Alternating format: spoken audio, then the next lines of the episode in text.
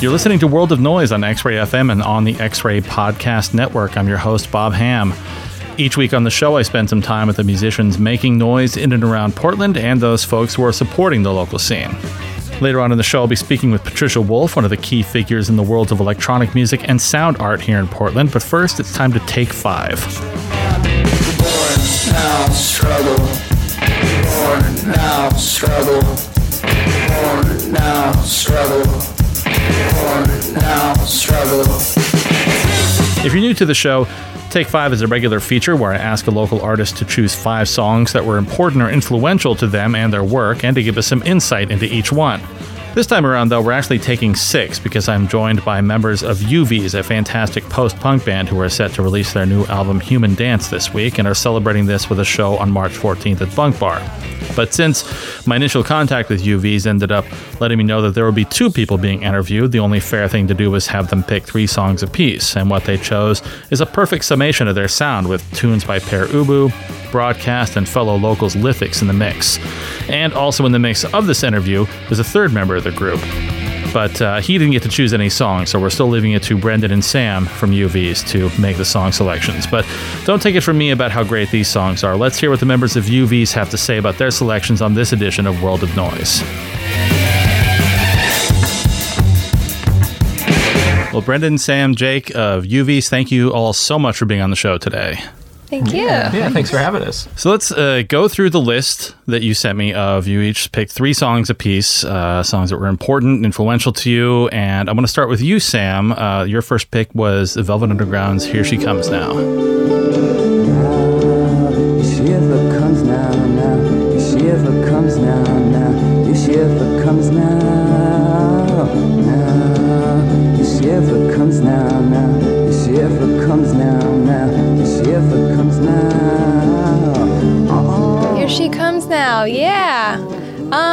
Yeah, I was kind of in between that one and Run, Run, Run.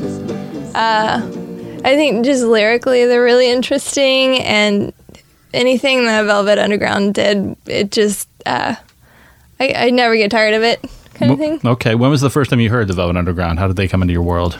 I actually it was the first it was the first time I ever bought a record player. Um, I, went to the record store. I was like, I'm just gonna pick something that I've never heard before. I saw the Banana record, and I knew who Andy Warhol was, but I had never heard of Velvet Underground. Okay, So it was kind of just this miracle, lucky pick. Um, and yeah, it blew me away. wow. Yeah. You uh, had never listened. When? What year was this? When did this happen? Oh, that was probably 2013, 14 maybe. Okay. Were you playing music at that time? Was this UV's up and rolling at that point? Oh no, I didn't even know these guys at that point. I was still I went to art school. Um yeah.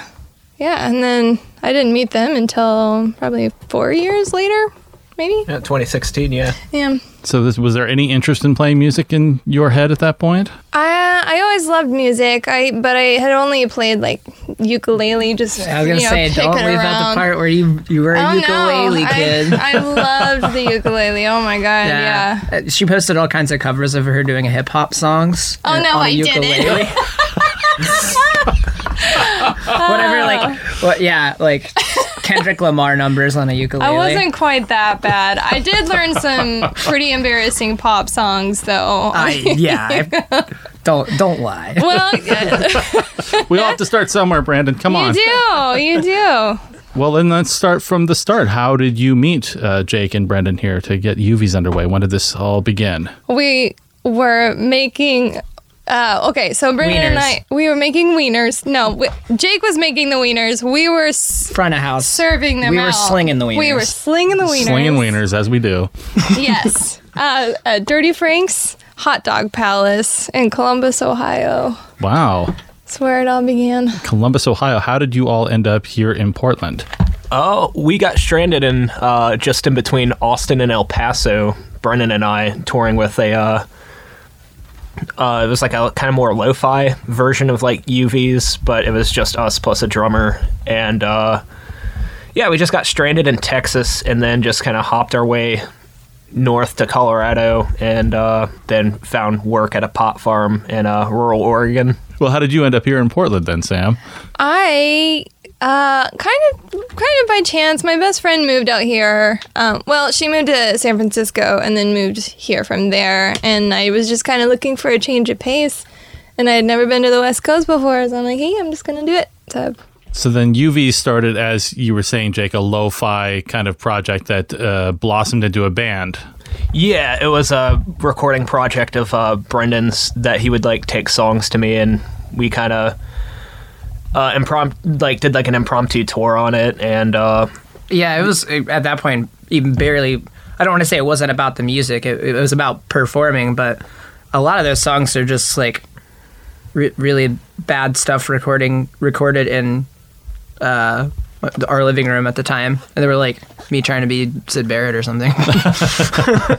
so it wasn't really representative of the band at all. We didn't sound anything like that. We went out playing like more uh, disjointed and fast, and uh, so I, it was probably not really a great representation, but I was like, all right, these are songs I got recorded. Let's put it on a CD and let's just get in the van and go. Because uh, the environment we were living in was very uh, was deteriorating at the time. It's Columbus, uh, the Midwest in general, the Rust Belt's hard to hard to live in. So uh, we basically just got an old folks uh, old folks home van. It was like 15 passengers, and they ripped all the seats out of it and uh, built bunks and like fashioned a little place to like a little place for a butane stove and cabins and things like that, and then just kept traveling wherever the wind took us. Okay, Did that for about a year. nice. So how much did the sound of the band then change once you got Sam involved and started thinking of this as a full band project? Uh, I was it it. I wouldn't say drastically, but it uh it was more of like an additive property. Like I think wait wait so we did like the EP and everything, and like underneath underneath the newer songs, that's still there. You know, like the yeah, it's the kind of like still driving cacophony of noise and and bass forward kind of thing.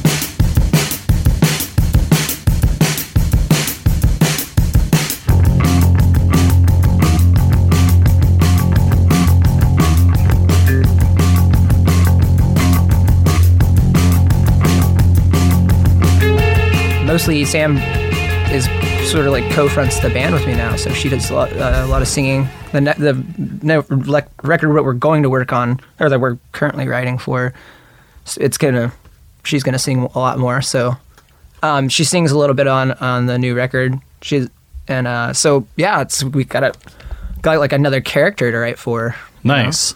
So and uh, I don't know. I don't know what your character is yet. She's, she's kind of cool. she's morphing. She's morphing. Well, talking about you know cacophonous bass forward music, uh, it's a good place to start in with your first pick, Brendan, which is uh, Brainiac's Hot Metal Dobermans.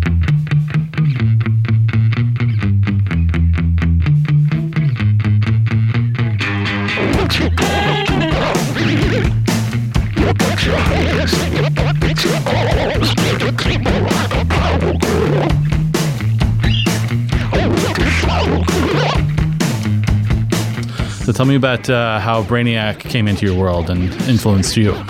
I grew up in Dayton, Ohio, so that was really fun to find that in basically in your backyard kind of Right. deal, you know. Um, so yeah, like there was like the big three in Dayton, just like the Breeders, Guided by Voices, Brainiac, and uh, uh, Brainiac. Uh, it it was just kind of like one of those like, where did this come from moments? How you know like, and I kind of when I listen to music, when I hear something that like oh wow some like i couldn't have thought of that you know? And uh yeah it just it it just sounds like delightfully deranged. And and i, I really like that. Uh, i don't know. I, I feel like that. I think i might be a li- I'm, a, I'm a little manic in my personal life so that it, it, it makes it kind of it, that's what that feels like. Like that song feels like that feeling of like ah! Is it something you try to harness in your own music then? Yeah, I think it just comes out like that. And then, like, of course, like, you know, if you kind of stumble onto something, you, you like emphasize it a little bit. But yeah, I, I think the music sounds kind of like who we are as people. We're kind of, kind of like goofy, higher energy.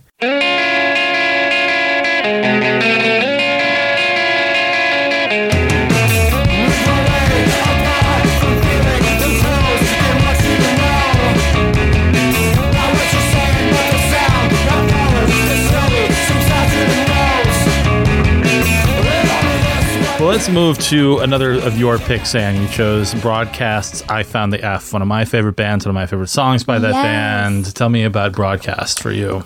Uh, Broadcast feels like you're not on planet Earth anymore when you hear it. It's like a warm hug. Oh god, it's beautiful. It's like you're in a dream. It's and every time I hear that song in particular, I feel the same way that I did when I heard it the first time. Hmm, Where was the first time you heard that song?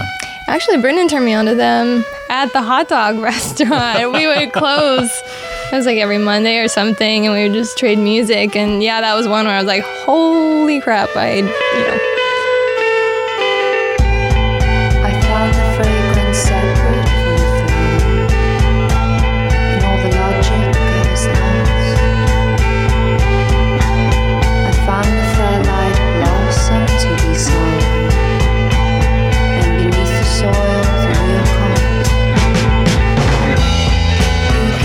was fun. That was fun working at the hot dog joint, playing like disjointed stuff like Brainiac and Six Finger Satellite, while, Oh, yeah. while the churchgoers were coming in Sunday morning. Yeah.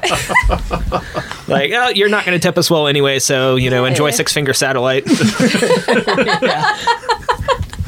Do you hear a particular like correlation between the work that Broadcast did and what you guys are doing in UVs? Uh, I I'm sure. Yeah, I, I I think I've listened to their entire discography probably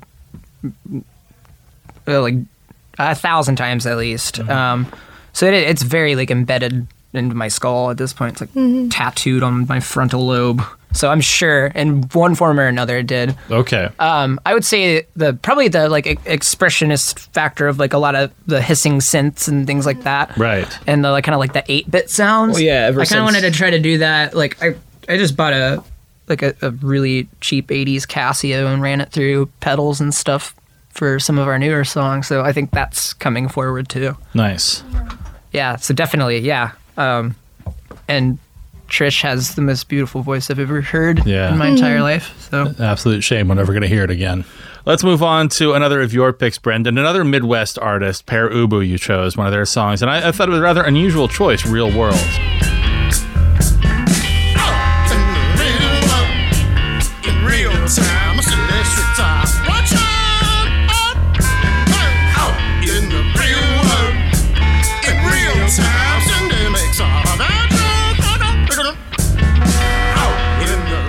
Just sounds Man, once once again in that delightfully deranged way. I love it. Dave Thomas is crazy, weird dude. Very weird. Dude. Yeah, I love watching him perform, and he, he sounds like I forget which track, track it is on Modern Dancer. At one point, you just hear him go, I think that was non alignment. Uh, non non, yeah, he does it on Non-alignment non-alignment pact. Yeah, But- I don't know. I- I mean, it's like it's it's kind of hilarious, but you like obviously like you've taken uh, like on some of the songs where like you know you'll hand the guitar off to Riley and you sing. You kind of I've noticed you take almost like a Dave Thomas approach to it. Not quite this, Yeah. not quite as uh, I don't want to say flamboyant, but yeah. or is it uh I don't know what the right word would be. I'm- I'm- Idiosyncratic. I'm not one of those smart word people. yeah, boisterous. Very boisterous. Yeah, Yeah, that'd yeah. I be noticed after after you started getting like hard into Pere Ubu, uh, you started being a little more like boisterous with the vocal takes.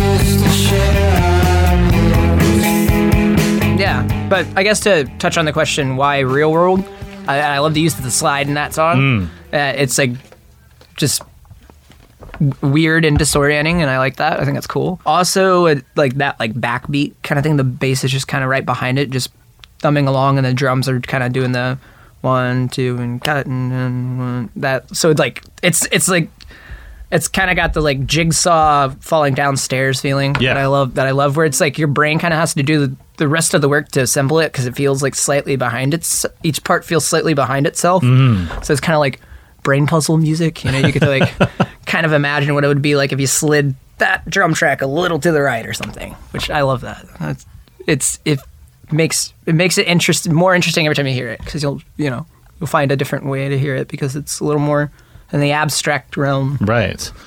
Now, had you have you seen Pere Ubu live? Or whatever Uh, version of it is now? heartbreaking. Yeah. So, so we were gonna go see Pere Ubu when they were coming through Star Theater. Lived in Ohio for 20 years of our lives, or well, 20 some odd years, whatever, and uh, never got a chance to see Pere Ubu. Uh, but they were coming to Star Theater, and Dave Thomas got sick. That's right. Yeah, it was very recently. That not too long ago. It's I like guess. two Last- years yeah. ago, yeah, or last year or something. But yeah, we drove to Star Theater, and then we saw on their Instagram as we were like pulling up to Star Theater. Um, I just wonder about that about uh, artists that you've seen live that you feel you're sort of, you're sort of taking um, in taking as influences to how you present yourself live. If that was one of them, if you maybe saw some footage of them and you know maybe f- brought a little of that to your live performance, or if there are other people that uh, you sort of look to as great live performers that you try to aspire to. Sorry, I'm also uh, a little brain dead right now. It's okay. DJing last night. Um, so are you talking about like as far as like per was would Dave Thomas be like uh, somebody Influential, like, live. influential on uh, live performance? Yeah, or or anyone that you have seen or heard like their live records or seen them play, and you're like, you know, that's someone that you kind of like look up to as like how to perform Um, live. yeah, yeah. uh, Maybe not specifically, but I think it would just be in the myriad of of punk, you know punk rock performers where it's Mm-hmm. like. You know, that's what I loved about it. I think I, I was like really young when I started getting into punk, and I think I, probably the first performer that stuck out to me was like Darby Crash, maybe. Okay, because he was just very like like visibly drunk and like didn't care like just kind of the like Ultimate nihilist. yeah, Really. yeah the, the nihilism of the performance while still having energy like yeah, yeah. I, thought, I thought that was fun like it didn't matter it was like he was kind of doing it more for himself than he was anybody there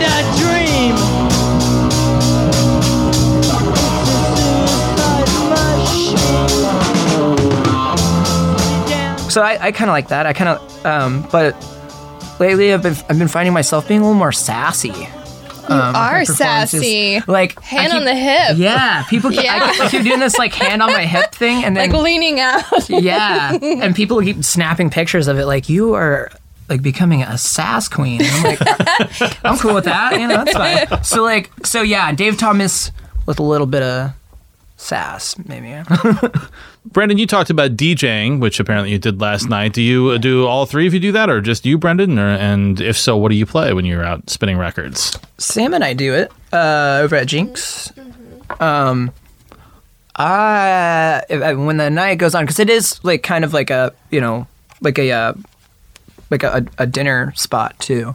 So we usually get there as the dinner crowd's like wrapping up.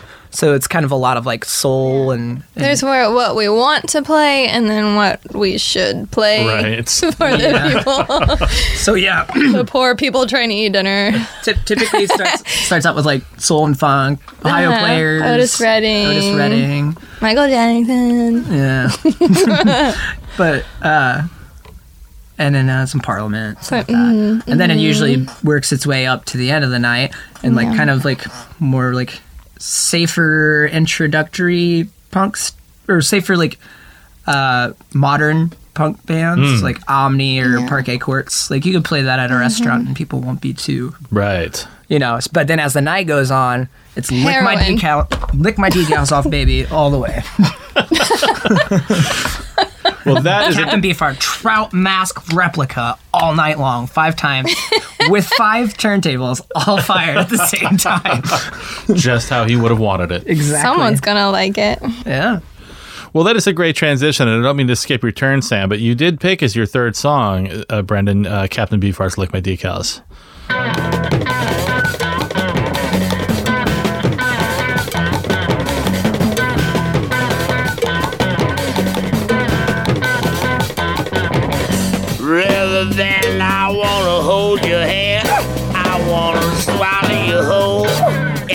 And I wanna lick you everywhere it's pink. In every So, tell me about uh, hearing Beefheart for the first time and uh, how you landed on that song in particular. Um, I was on psilocybin mushrooms, so it's a, a, prob- a good a time as any to find Captain Beefheart. Probably the perfect time to find Captain Beefheart's yeah, music. I just remember uh, laughing hysterically when I heard it. I like, Sure. and everybody else is like, "It's not that funny." And I'm like, "No, this is hilarious." like, and I just, I just laughed really hard, and then I went and listened to it again, and I laughed really hard still. So like, it wasn't, it wasn't just the influence. Like, I actually found something genuinely funny about the music, and it and, and also in a deranged, manic way, which Right. is like. I, I love music that feels like it's about ready to come unwound at any second it starts. And it's like the same thing as like the, what I was talking about with uh, Pere Ubu earlier is uh, where the song, you know, the, songs are like polyphonic, so it does it feels like you have to do the assembly. Right. Like you, the more and more you hear it, the more your your brain puts the song together, which is cool. And I and I think I kind of like that. Like I've I've noticed with movies and music now, uh, a lot of a lot of movies and music and, and art in general. Uh, I don't think it has a lot of faith in the viewer or listener because a lot of the, the a lot of like foreshadowing and done in, in movies is just hand fed to you, and a lot of and music is kind of the same way. Like, and here comes the chorus. you Right. know, it's like well, let's get to Sam's last pick. I hated to skip past you there because you wanted to talk about a local artist, Lithics, with their song Excuse Generator. Oh yeah, yeah.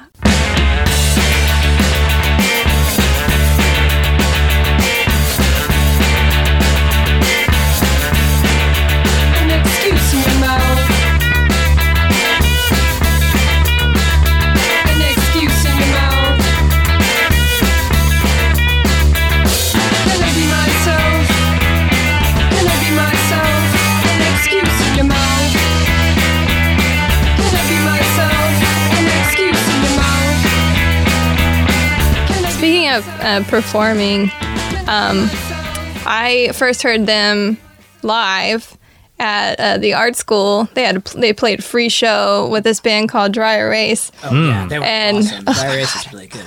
and that show that's when music became real. I'm sorry, real, like real for me. Um, uh, it it made me want to make music for sure. Probably that band in particular Okay. Because it was right there. It was like people I could actually talk to who were in my community and making something like something I'd never heard before.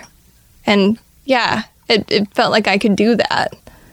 That's really cool. You had a chance to, Yeah. to like uh, spend some time with them and sort of pick their brains about these things, Um, or Not that particular night, but um, they're they're in the scene, and Sure. you know, I, they Bob runs the door at turn turn turn sometimes, and like they're just really. And Aubrey comes to my work to get sandwiches, and like I don't know, it's just do you hook her up?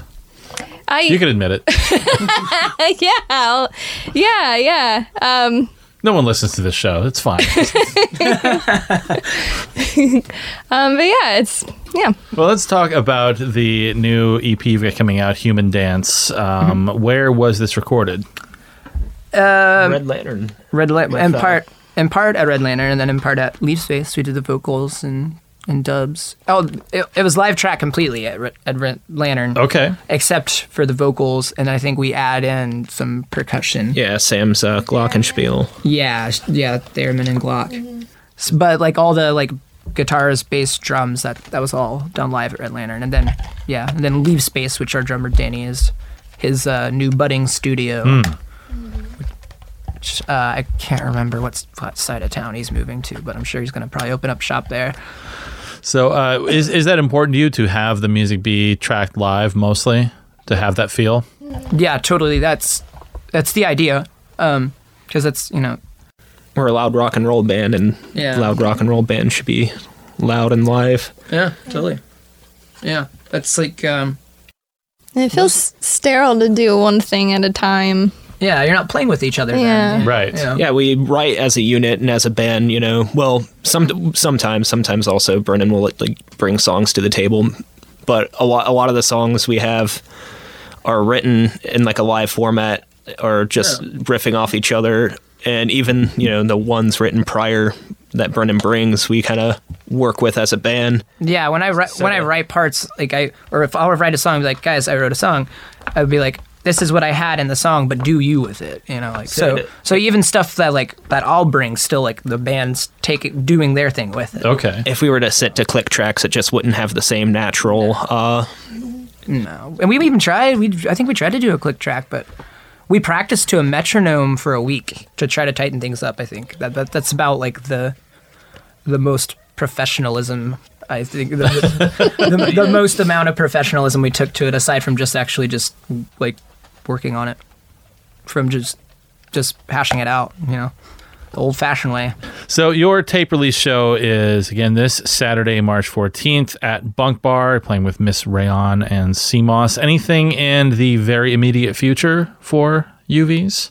But yeah, we're gonna do a, a split a split seven inch with uh, Mr. Rayon, and that should be in a nearish future.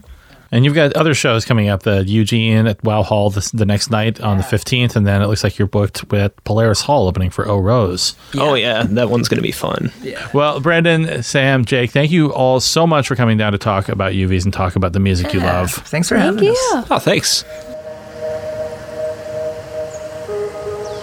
Patricia Wolf has been an important figure in the electronic music world for years now. At first, that was through her work as one half of the synth pop group Soft Metals, a Portland born project that released a pair of critically acclaimed albums through captured tracks. But after that project ended, she started embracing more abstract and ambient sounds, inspired in part by the work that she and her husband did curating a sound art gallery in town called Variform. With new projects and gigs on the horizon, it was the perfect time to get her into the X Ray studios to talk about her career, her work, and the strange self consciousness that arose when moving away from a high profile project like Soft Metals. Patricia Wolf, thank you so much for being on World of Noise today.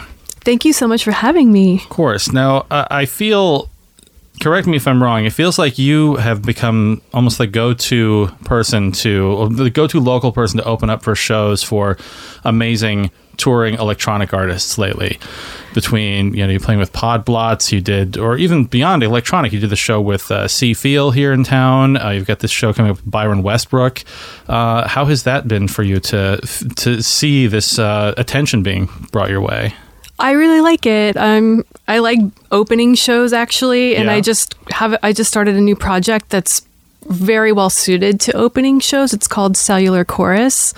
Um, I like not having the pressure of you know headlining a show. Um, I don't know that, that it's nice to just have a supporting role, but that's also a, a very important role because you're Yeah. setting the tone, you're setting the mood for the whole night. You're getting people warmed up and engaged in the space and in sound. And um, I don't mind that place. And my music has gotten more mellow and mellow as time gets goes on. So Right. yeah. Well, let's do talk about Cellular Chorus then. This is your most recent project, which is a very interesting concept. And I wonder if you could explain that to people.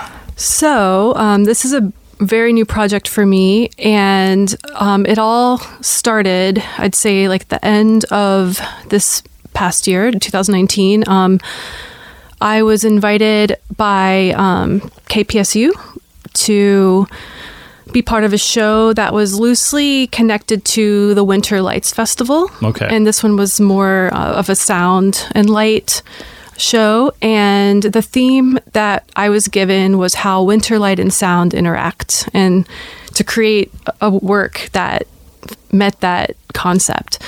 And it's pretty abstract. And I thought a lot about it. And one of the thoughts I had is how there's been a lot of days where I've been at work, and then when I leave work in the winter, it's dark. Right. And maybe I didn't see very much sunlight that day, and it's kind of strange and weird. And maybe I saw more light, artificial light from my phone or from the computer or from indoor lights than the actual sun. And so that to me was very present in my mind as winter light um, that I think a lot of us experience.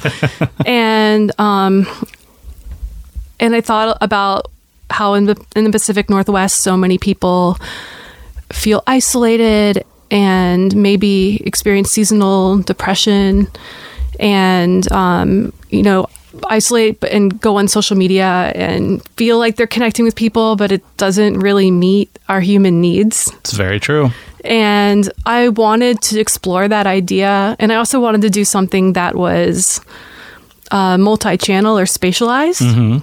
And I didn't want to be a pain in the butt and ask KPSU to source a bunch of speakers and equipment to like route all of this audio. So- So I had this idea when I was already thinking about artificial light and phones and social media and all of these things about how how the winter time sort of affects people in our current day and age. Mm-hmm. And I said, wow, okay, what if I actually had sound coming out of smartphones? And I created a piece where people have to use their smartphones in proximity with each other rather than communicating at a distance, how they're typically used. Wow. To come together, use their smartphones for an immersive sound and light experience. And that would force people to come out of their, you know, hiding holes, you know, in the winter, their hibernation places, and actually look at each other and create a cool soundscape together.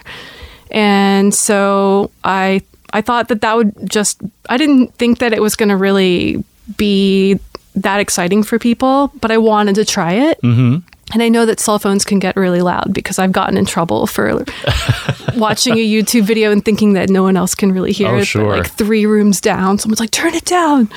Yeah, so they can get quite loud. Yes. And so I went, I set about um, creating a whole bunch of loops, 64. Actually, there's a lot more. and I just haven't put them all in yet, Oh, but there's 64 sounds in uh, Cellular Chorus now. And the way you access it is you go to cellularchorus.com. And when you arrive there, um, you're going to want to make sure you have your silent mode turned off, which that's the little switch on a lot of phones that allows you to hear your ringer or not. Yeah. So you want to turn it on so that if someone were to call you, you would hear the ringer. And then a sound will be ready to play. And if you have your smartphone, we can kind of demonstrate Okay. some of the sounds. So when you go to the site, a random sound. So cellularchorus.com. I'm doing this in real time if I can type quickly with my fingers. And if you're at home listening, then you can do the same thing. And what you're hearing from the radio, along with your sounds on your phone, then we can all play together. So I'm going to start playing my sound now. Okay, then I'll start playing mine now.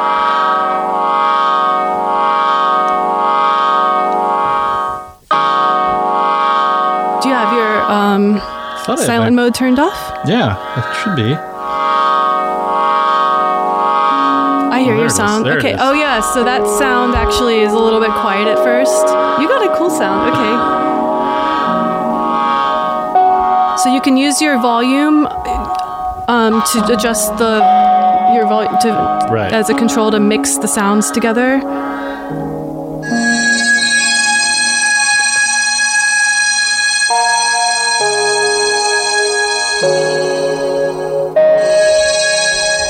Try a different one here.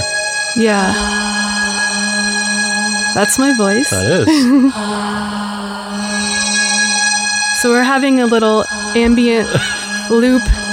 Performance right here. Yeah, on our phones. But I hope there are people listening that are doing this as well. Yeah, join in. Join in the cellular chorus. So, Wow. yeah, I had no idea how this was going to be received when I first showed it. I was really scared because um, some of my friends who are, I don't know, they wanted me to really think about how this could go down because I put a lot of work into it. Not only did I have to, you know, come up with what key I want to do this in, um, I had to set about collecting all these sounds and not really knowing how they were all going to sound together mm-hmm. because I these aren't synced together. Like they just play you know when you play when you press play they play. And so the timing is really up to you. And you know when you have a room of like 10 20 30 40 50 people like they're they could sync up together. But that's i i didn't know if it would sound sloppy without it being synced together but it actually works. I've shown it so many times now and it's just this crazy soundscape that sounds really pleasant and people actually really like it. The first time i showed it uh, it went for at least 40 minutes and I had to tell people to stop so that the next acts could go on. and yeah, so Wow. I couldn't believe it. Someone, a lot of people told me, what if they only want to play with it for like a minute and they stop? What are you going to do with the rest of your time? That's going to be awkward. You don't want to like force people to participate in something, you know? But that's not how it would work. I mean, I, I- you know, someone like myself just trying it just now, I wanted to keep going, but we have an interview to do. Yeah, that's so, true. but I could talk about it forever. Yeah, we could just play this in the background. But um, It's such an interesting concept. Uh, uh, were you familiar with or thinking about uh, other artists that have done work in this same vein? The only one that I can think of off the top of my head is the Flaming Lips. They would do their sort of uh, boombox concerts where they would. I know- hadn't even heard of that Okay. until after I had done this. Someone told me about it. They said that the audience members were given um, tape players, Yeah. and then they would. But they, from what I understand, I was told that they were sort of conducted to play it at certain Exactly. times. But this is really up to the audience to determine that for themselves as a collective. So I'm not telling people. Now you play and now you play. Right. It's about deep listening and listening to each other and exploring the sounds together and um, coming up with ideas of your own rather than having someone tell you what to do. All I say is like how to access it. Mm-hmm.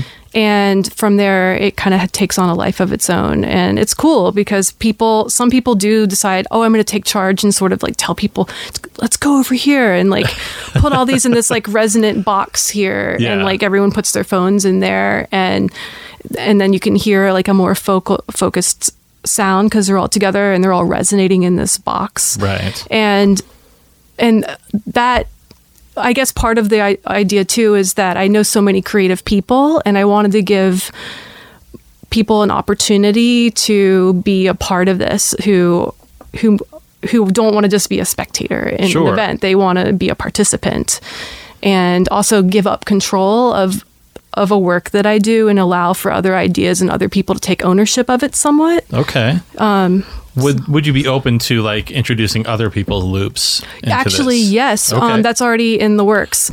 So Cool. I'm gonna yeah. So Cellular Chorus will become an online gallery, and I'm going to start hosting other artists' sounds on Cellular Chorus. Um, so when you go to it. It'll have their artist statement and their sounds, and it'll work pretty much the same way. And eventually, the whole thing will be open source. And so anybody could use the code. And I didn't program the website, I got my friend Jaron Hurd to do Mhm. it. But the entire concept is mine, and um, he helped me with the um, the user, just the way that it looks the user interface. yeah, the user interface. Um, but yeah, the idea was to have a website where you go to it and a random sound will be ready to be played, and then they all play together to make a soundscape. And um, it was a really fun project to work on with him, and I couldn't have done it without him, or it would have taken me forever to do all the JavaScript programming. But Sure. yeah, it's been super fun. So when you have uh, shown this and presented this, uh, what is the the largest number of people that has participated, if you could guess? I would guess somewhere between thirty and fifty. Oh my goodness! Yeah. I mean, that doesn't sound like a lot for a show or you know, or a performance or a you know gallery showing or however you want to call this, but that amount of sound coming out of thirty or fifty cell phones would be pretty impressive.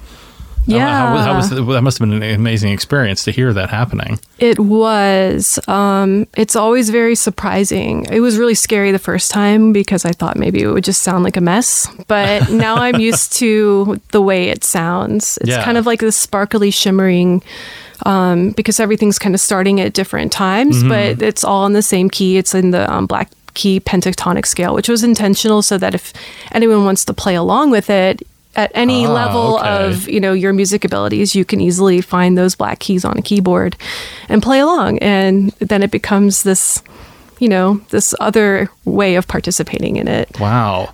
Now, is that something that you hope happens in the future of like people using these at concerts or and, and using them with their band or something like that or like playing along with it?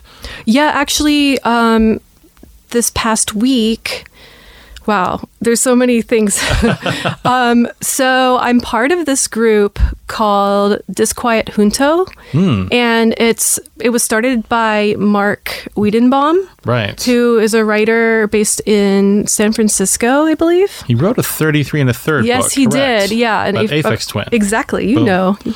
And I recently joined it at the start of the year, and um, I told him about this project because um, the Junto project is. I don't know how many members there are, but there's got to be several hundred, maybe a thousand. Mhm. But every week he assigns um, a recording project, and then all the members. It's something like kind of random and um, just a just a wacky challenge. Um, like the first one that I did was recording the sound of ice in a glass and then making a composition out of it.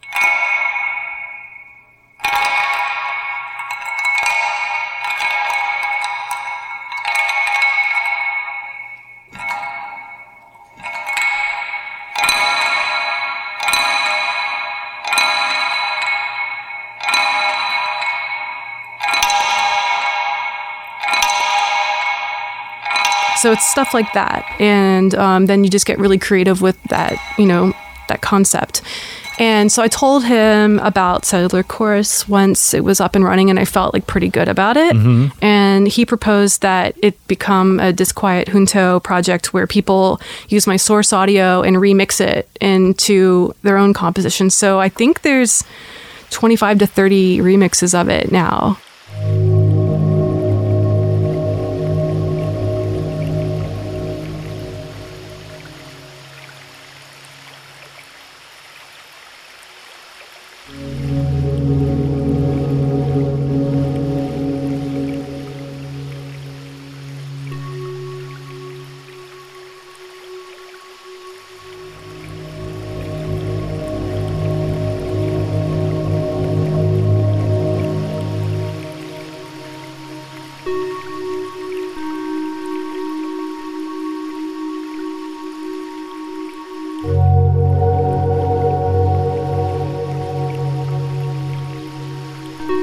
And people are using the source audio um, now in their own creative projects. So it's it's taken on a life of its own. Some people are using the the sounds in their phone um, and then um, capturing it and running it through their modular systems. You know, doing like granular delay with it, or you know, sampling it and and having it work with their own compositions. It's just there as an audio source for that too. That's so cool. Thanks.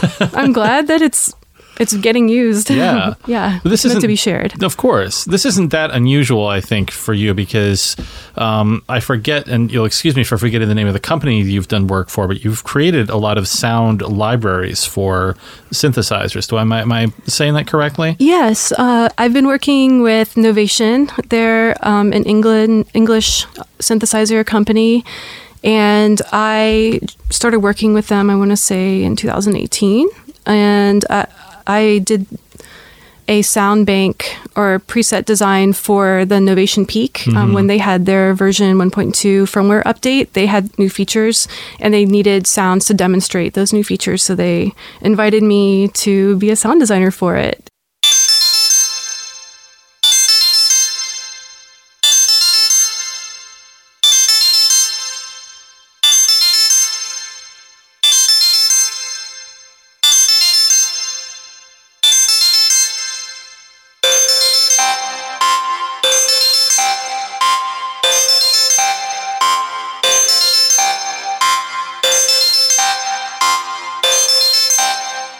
The work that you're doing now with sound design and projects like Cellular Chorus seems like such an interesting point of evolution from where you started as a musician. Um, you know, your first project, Soft Metals, was very much in the pop dance realm. Um, they're not terribly dissimilar, I don't think. I mean, I feel like, you know, anyone can thread, you know, soft metals to what you're doing now, I think. But how has it been for you to be a part of that evolution, to to see your work and see the way you approach instruments and uh, synthesizers and synthesized sound change all this over, after all these years?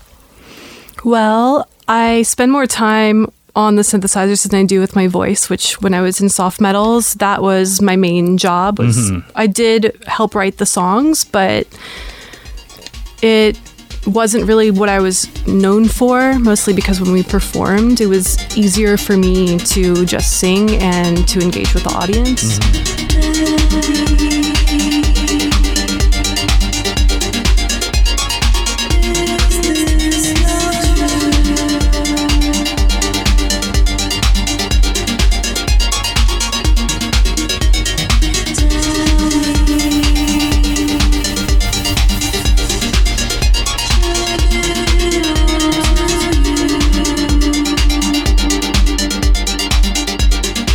But I've always had my hand in the synth, you know, with the synthesizers since well, I've been playing on synthesizers since I want to say 2003 or four, but I didn't really start performing in front of audiences until 2009. Okay. But um, I I don't know. I after soft metals, I really just kind of had a different outlook on being an, a musician and an artist. I wanted to really explore being a solo artist, and that puts a lot of pressure on you. oh, sure. And yeah, it's it is really hard to sing and play synths at the same time. And I think I just got really into playing synths and less uh, on into singing.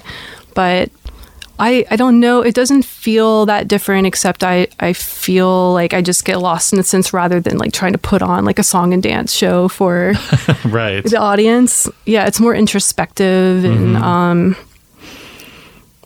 atmospheric, and I don't know how to how to say it's it's not it's not as in your face or something. I don't know. Okay. Yeah. And I imagine, and not to put words in your mouth, I imagine just having that space to let a a piece of music breathe and stretch and you know evolve on its own rather than thinking this has to have a start point and an end point because it's a song Yeah, or that's a, a true. pop song you know what i mean Mhm, my sounds my so- well when i first started going solo i did sort of follow a similar type of um, format that soft metals had with the songwriting structure but i i decided to, that i kind of preferred things just being more free flowing and um, non-linear and atmospheric and i sort of abandoned that for some reason it just sort of took me out of this sort of like relaxed trance like state that I would get into. And I like a lot of music that's like that. Um, it doesn't bother me that it doesn't follow an A, B, you know, verse, chorus, bridge, you know, Right. format. I'm fine with that. Um, and I, I like being able to have like a more exploratory sound. So yeah, my sound is really different from soft metals in that way. absolutely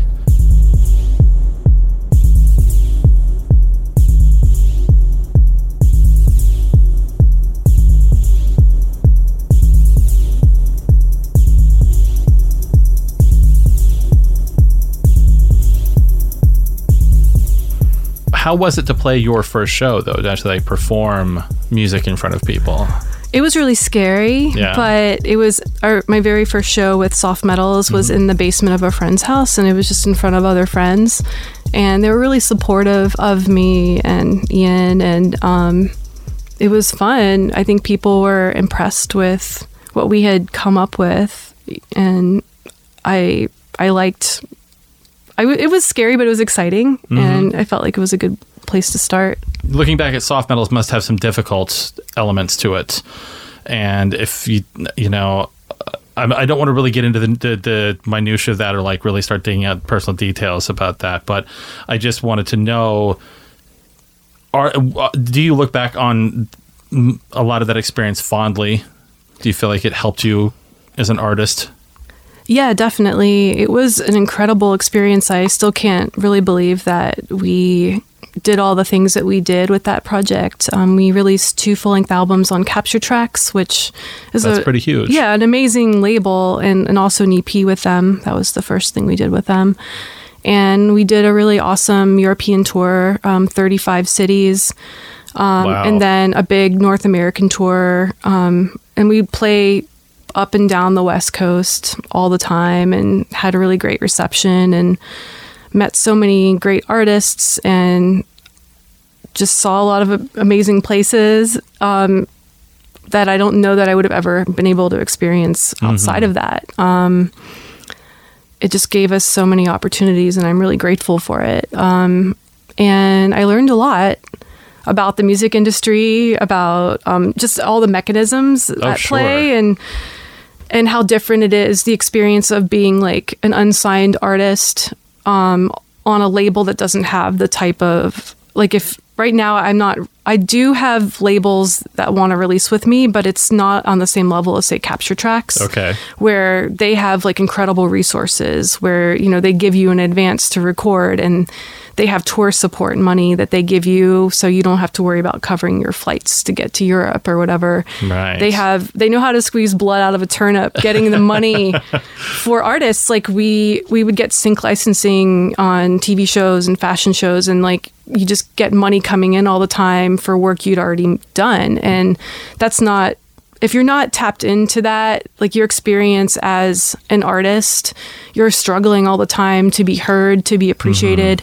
And if you don't have, you know, a booking agent and if you don't have, you know, somebody, a PR agent, then you're just kind of shouting into the void, you know, Right. as an artist, no matter how hard you work. Um, but yeah, that that was a really interesting experience because we had every resource that I, an artist can possibly have, in my opinion, and you know, I had the experience of being sort of a public figure, you know, getting um, reviewed on Pitchfork and you know getting reviewed on Fact Magazine and being called like the best synth pop album coming out of the US that year and Wow. stuff like that, which is what the heck, you know, like I never would have dreamed anything like that would happen. And you suddenly have to rise to the occasion because I just think of myself as like just some local Patty, you know, playing around in the basement on synthesizers, you know, nothing to really like get excited about, really. But all of a sudden, you're like, I was thrust into this crazy public world Yeah. where people that I really respect were starting to be interested in what I was doing. So that was pretty wild.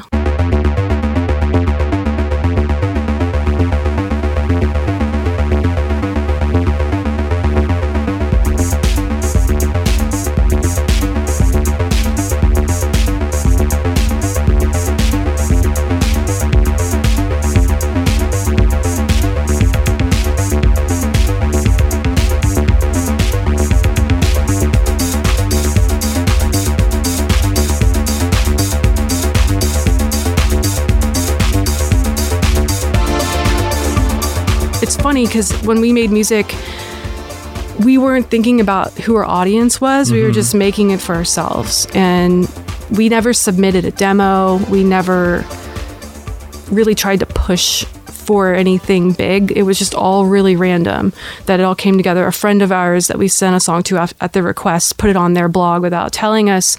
And then Pitchfork reposted it, Gorilla versus Bear reposted it, and all of a sudden all these labels started writing us. And we only had one original song written at that point That is so crazy. that that's, I'm trying to explain like the r- crazy p- perspective that I'm coming from. Like this was just supposed to be like a fun little local friends, you know, not too serious project. Mm-hmm. But then when you're given these opportunities, you don't really want to turn it down because you know it doesn't really happen that often. Ever. That's true. Yeah, so I I guess for me it was like the struggle to try to rise to the occasion and always feeling like, you know, I'm a fraud, like I don't deserve this, you know, I'm not a classically trained musician, I'm self-taught. And I don't know I didn't know how to sing. I had to take voice lessons to like meet the demands of being, you know, a vocalist on the stage or, you know, singing for an album that's going to be mm-hmm. reviewed and purchased by people, you know. So I'm like, okay, I got to get my my crap together like really quickly because, you know, I have a deadline. So I'm Yeah. just like scrambling to actually become this person that people think that I am Wow. and that I kind of like that model in a way because the challenge will force you to learn other um, something and it can be very stressful but I think that you can actually learn it and and do it to a certain degree and then spend the rest of your life trying to master it. But um, I guess going back to what I said like I feel really weird about becoming like a product you know like okay they liked this sound before so i kind of have to keep doing that to please my fans and to please the critics. And you feel like you're like not actually free anymore. You and you're afraid especially if you've you know quit your job to tour and that becomes like this thing that you really are dependent upon not only financially but emotionally, um, for the feeling of support and love and acceptance from all these people that are suddenly in your life, like telling you that their album did this or that for them. And it's overwhelming and stressful and weird. And I'm sure like every artist deals with this and I don't know if everybody talks about it. But I don't have to deal with that really with my current Right. situation. Like I I don't play outside of Portland very often anymore. Um I mostly play shows with my friends. I, I am very lucky to be invited to open for um, very well known artists. Mhm. Um, and I think part of it is a little bit of my past with soft metals. Um, but maybe maybe the promoters feel like I'm a good fit for the sound. I don't know, but I'm really grateful for the opportunity. Um, but I, I feel more free at least.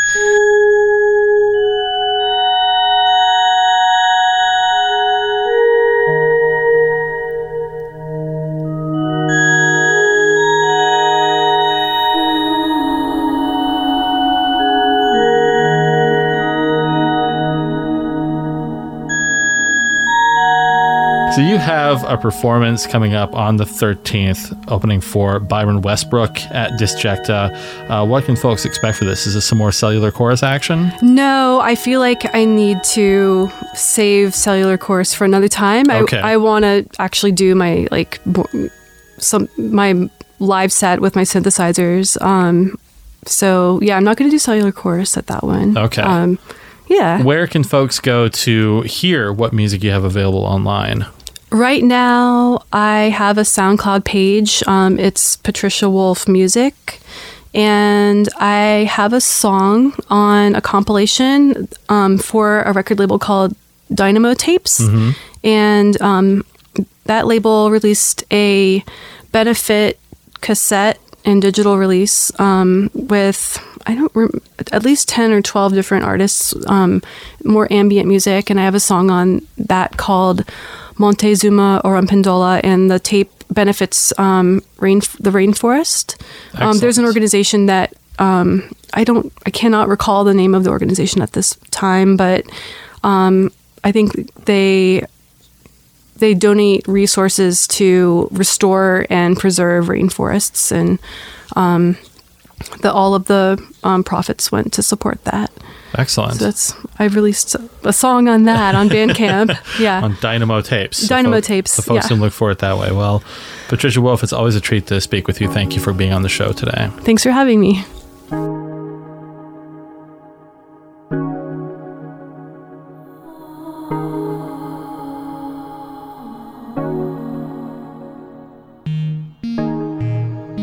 That's it for the show. Thank you so much to Patricia Wolf and the members of UVs for being here, and thank you for listening.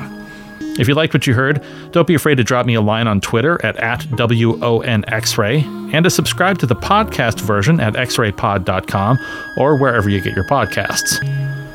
Tune in next week when I'll be joined by Sue Dixon, the new general director of the Portland Opera, and Daniel Biaggi, the interim artistic director of the organization, to talk about their upcoming productions of Vivaldi's Bajazet. And singer songwriter Monica Metzler stops by to talk about the psych folk music she records under the name Forest Vale. All that next week on World of Noise. Until then, thanks for listening.